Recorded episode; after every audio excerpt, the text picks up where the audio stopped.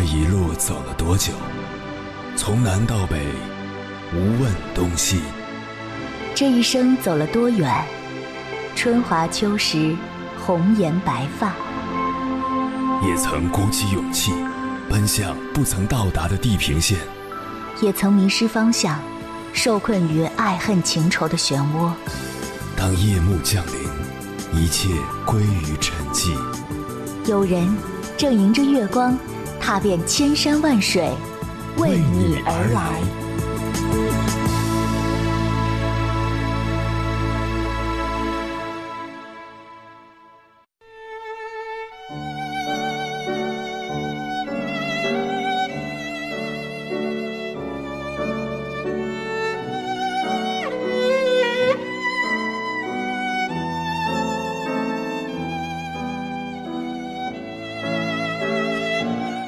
作家王蒙先生有一篇小小说叫《雄辩症》，说的是一个患上厚皮逻辑症的人去看医生，对话如下：医生说：“请坐。”此人说：“为什么要坐呢？难道你要剥夺我不做的权利吗？”医生无可奈何，知道此人曾有过的事情，于是倒了一杯水给他，说：“请喝水吧。”此人说：“这样谈问题是片面的，因而是荒谬的。不是所有的水都能喝。假如你在水中掺入氰化钾，就绝对不能喝。”这样两个回合下来，想必各位都听出来了，这不就是杠精本尊吗？所以大家明白了吧？这是一种病，叫厚皮逻辑症，得治。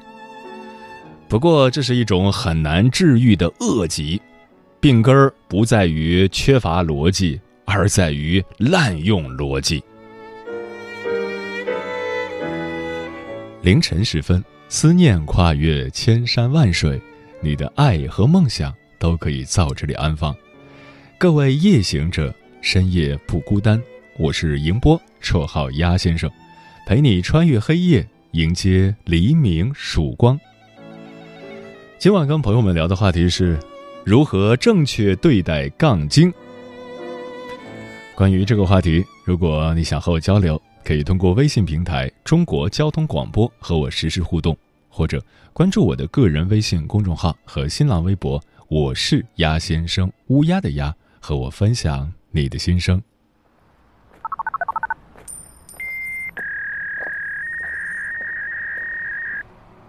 Sorry, the number you have dialed is not in service at this time.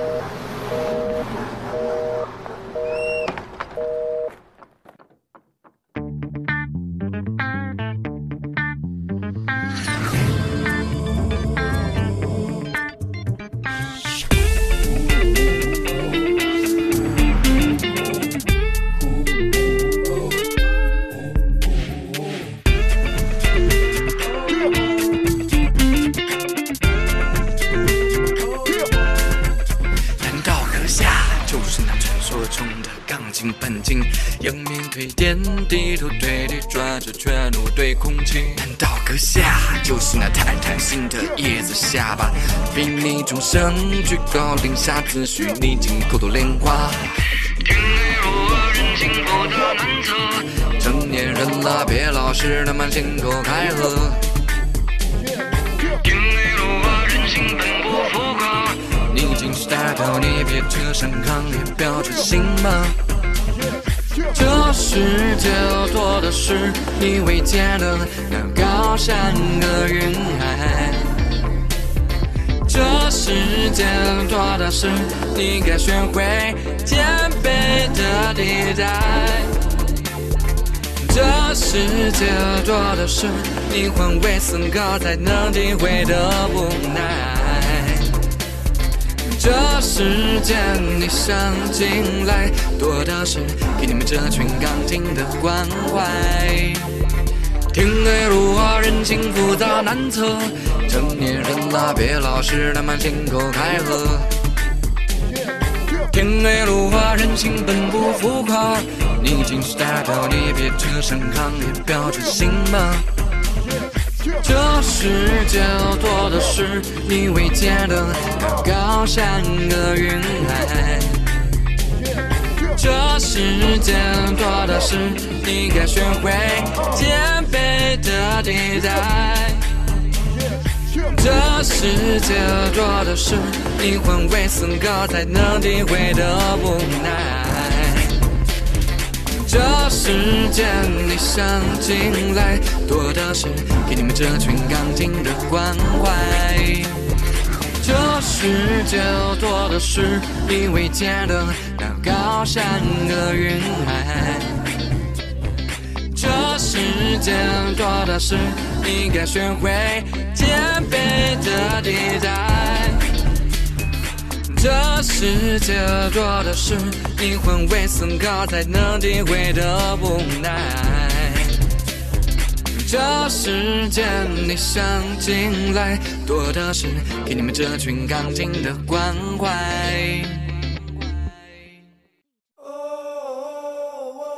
你是否也能感受到那些飘荡的歌声中有对远方一个人的思念？你是否也有遗憾？那些装进信封，却始终没能寄出去的千言万语，你是否也走过从南到北那漫长的路？遇见，也错过那东来西去的人。当往事随风，爱亦成风。凌晨时分，跨越千山万水，讲述和倾听我们的故事。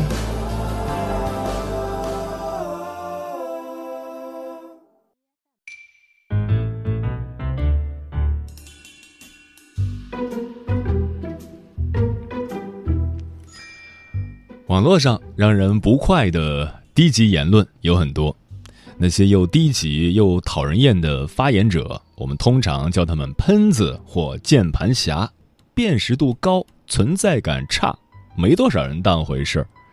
但杠精不一样，这股冉冉升起的新势力，看似温和，时而友善，实际上正在成为最大的互联网公害。为什么说他们是最大的公害呢？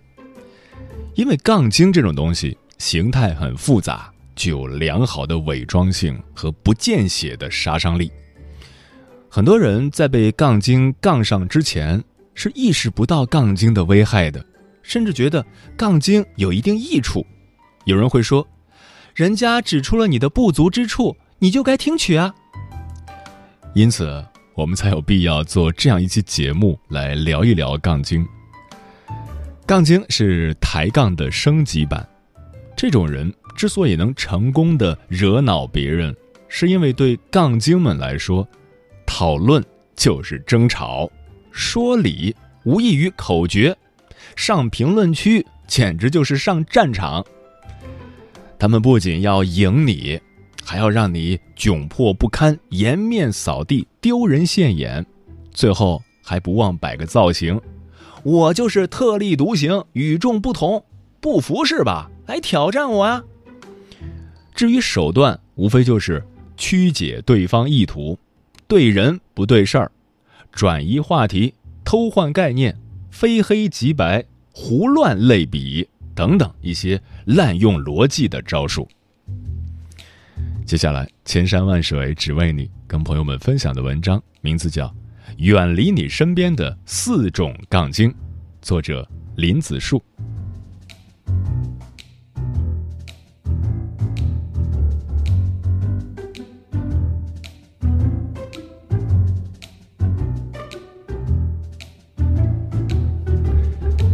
先说个小段子，有位知乎大 V 钱包丢了。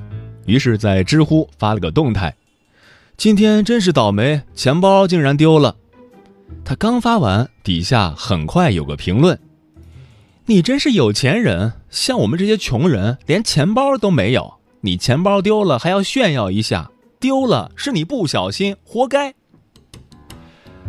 钱包丢了本来是很心塞的一件事，本来想借助网络寻求安慰。没想到反而会引来嘲讽，这种人就是典型的杠精，他们特别喜欢抬杠，无论你说什么，他都会反驳你。反驳你不是为了证明自己的观点正确，而是为了反驳而反驳。这类人的逻辑通常不在线，大脑也不在信号服务区。他们反驳别人的目的就是刷存在感，通过打压别人的方式获得优越感和快感。具体来讲，我们要留意身边的这四种杠精：一、喜欢泼冷水，永远不会赞美别人。朋友牛牛讲了自己最近遇到的奇葩事儿。牛牛不会做饭，他想突破自己。这天，他兴致勃勃地做了一个菜，虽然菜的色相很难看，但味道还可以。这对第一次做菜的牛牛来说已经很不错了。他开心地把自己的战果发到朋友圈，很多人都评论加油，再接再厉，相信很快就能把菜做得更好的。正当牛牛享受大家的赞美时，突然一条评论映入眼帘。牛牛说：“看到这条评论。”就像嗓子里有一只苍蝇，真是恶心死了。这条评论说：“真是不害臊啊！那么大了还不会做菜，做成这样还好意思发朋友圈？你是不是脑子有病啊？”牛牛越看越生气，但最后还是忍了下来，因为跟这样的人争论真的没有意义。牛牛特别喜欢自拍，尤其学了化妆后。他更喜欢把照片发到朋友圈。当大家都在赞美时，有个网友突然跳出来说：“长得这么丑不是你的错，但出来吓人就是你的错了。你这照片真是最新版的午夜凶铃啊！”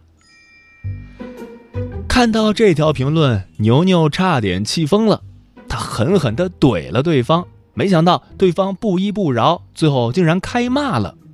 心力交瘁的牛牛果断地把他拉黑了。这类人就是典型的杠精，他们只会给别人泼冷水，从他们口中得到一句赞美比登天还难。他们最大的乐趣就是嘲讽别人，借此来获得快感。如果你也是这样的人，一定要马上改进，否则就是让人厌恶的杠精了。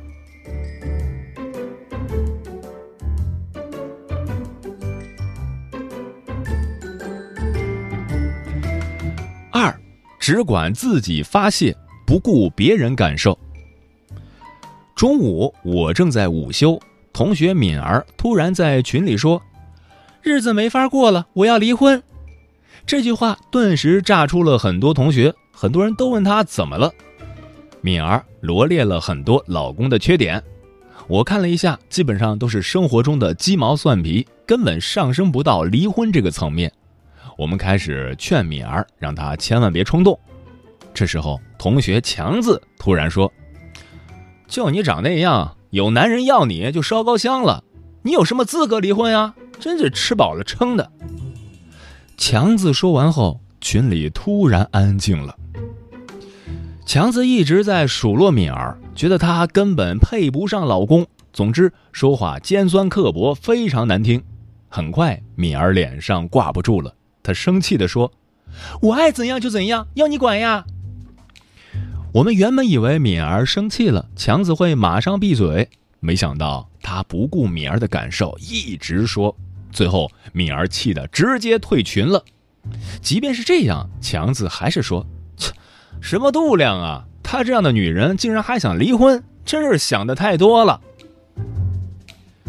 群里沉默了，强子自言自语。看到没人搭理他，也很快不说了。群里又很快恢复了平静。生活中有很多这样的人，他们只顾自己发泄，完全不顾及别人的感受，不懂得尊重别人，觉得自己非常牛。在杠精的世界里，他自己永远都是对的，就算意识到自己犯错了，也绝对不会向别人道歉，只能他们拿别人取乐。但别人绝对不能拿他们取乐。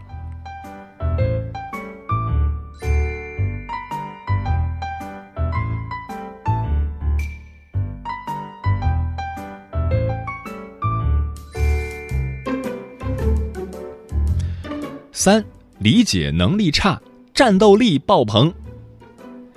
一位作家讲过一个自己的故事。前段时间，他写过一篇文章，标题是“我一年读五百本书，你呢？”文章的本意是在批判集邮式阅读，没事儿就炫耀自己读了多少本书的行为，强调书贵在精读，而不是泛泛而看。之所以起这么一个标题，是一种引用，同时也是反讽。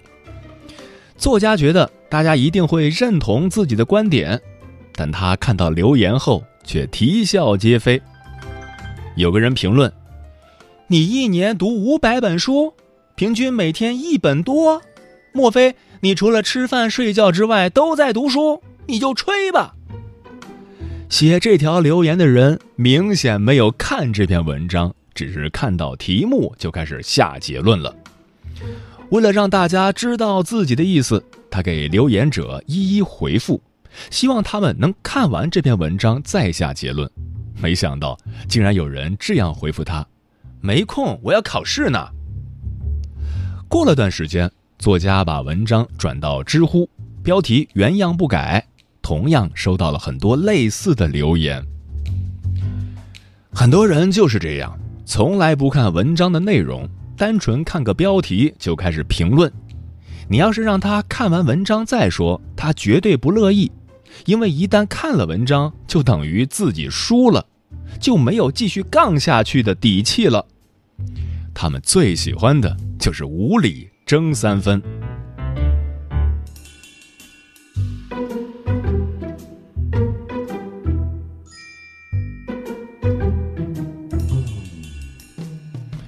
四，鸡蛋里挑骨头，喜欢钻牛角尖。有句话说的不错。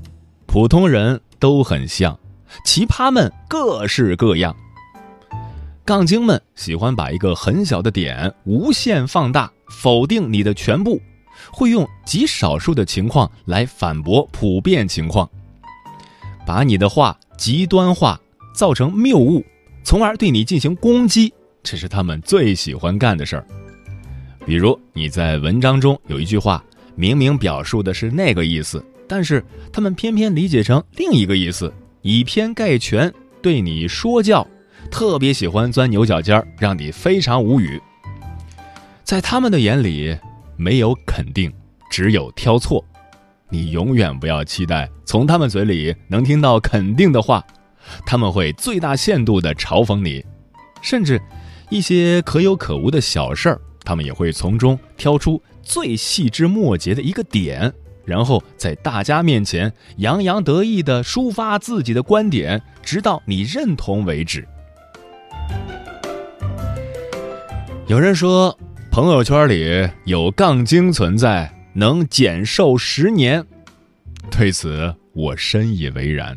有时候，我不敢把文章转到朋友圈，就是怕不明不白的被怼。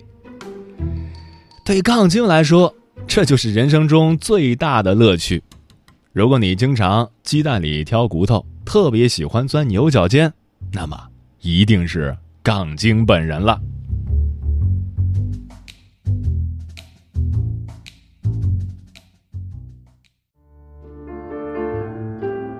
有一种思念叫望穿秋水，有一种记忆叫刻骨铭心，有一种遥远叫天涯海角。有一种路程叫万水千山，千山万水只为你，千山万水只为你，正在路上。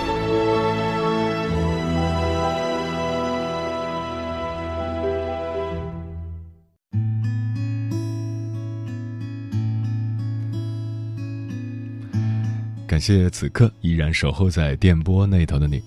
这里是正在陪伴你的千山万水，只为你。我是迎波，绰号鸭先生。我要以黑夜为翅膀，带你在电波中自在飞翔。今晚跟朋友们聊的话题是如何正确对待杠精。听友朱小兔说，几乎每个人身边都会有杠精的存在。从前的他们，因为不恰当的言论让人们讨厌。然而现在，他们却正在被一群人竭力维护着。这些人会说：“抬杠不是杠精，而是挚友。”那我想问了，你跟我很熟吗？熟到可以肆无忌惮的损我吗？这些人也会说：“我只是表达自己的看法而已。”那我想问了，你表达的看法为什么总是对人不对事儿？是我欠你吗？除此之外，还有人为杠精这样洗白，说杠精们只是在生活中没有存在感，应该给予他们更多关爱。我真是无语了，这难道不是赤裸裸的道德绑架吗？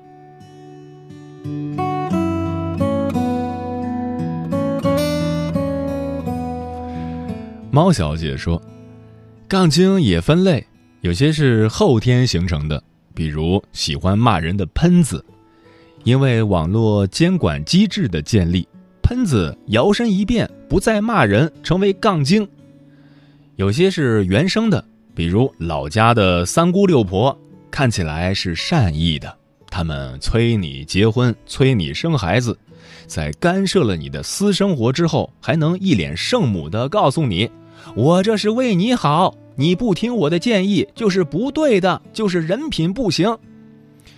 也正是因为这样，杠精和真正提出建设性建议的人，除了被评论本人，路人是很难区分开来这两者的真正形态的，甚至还有可能被传染。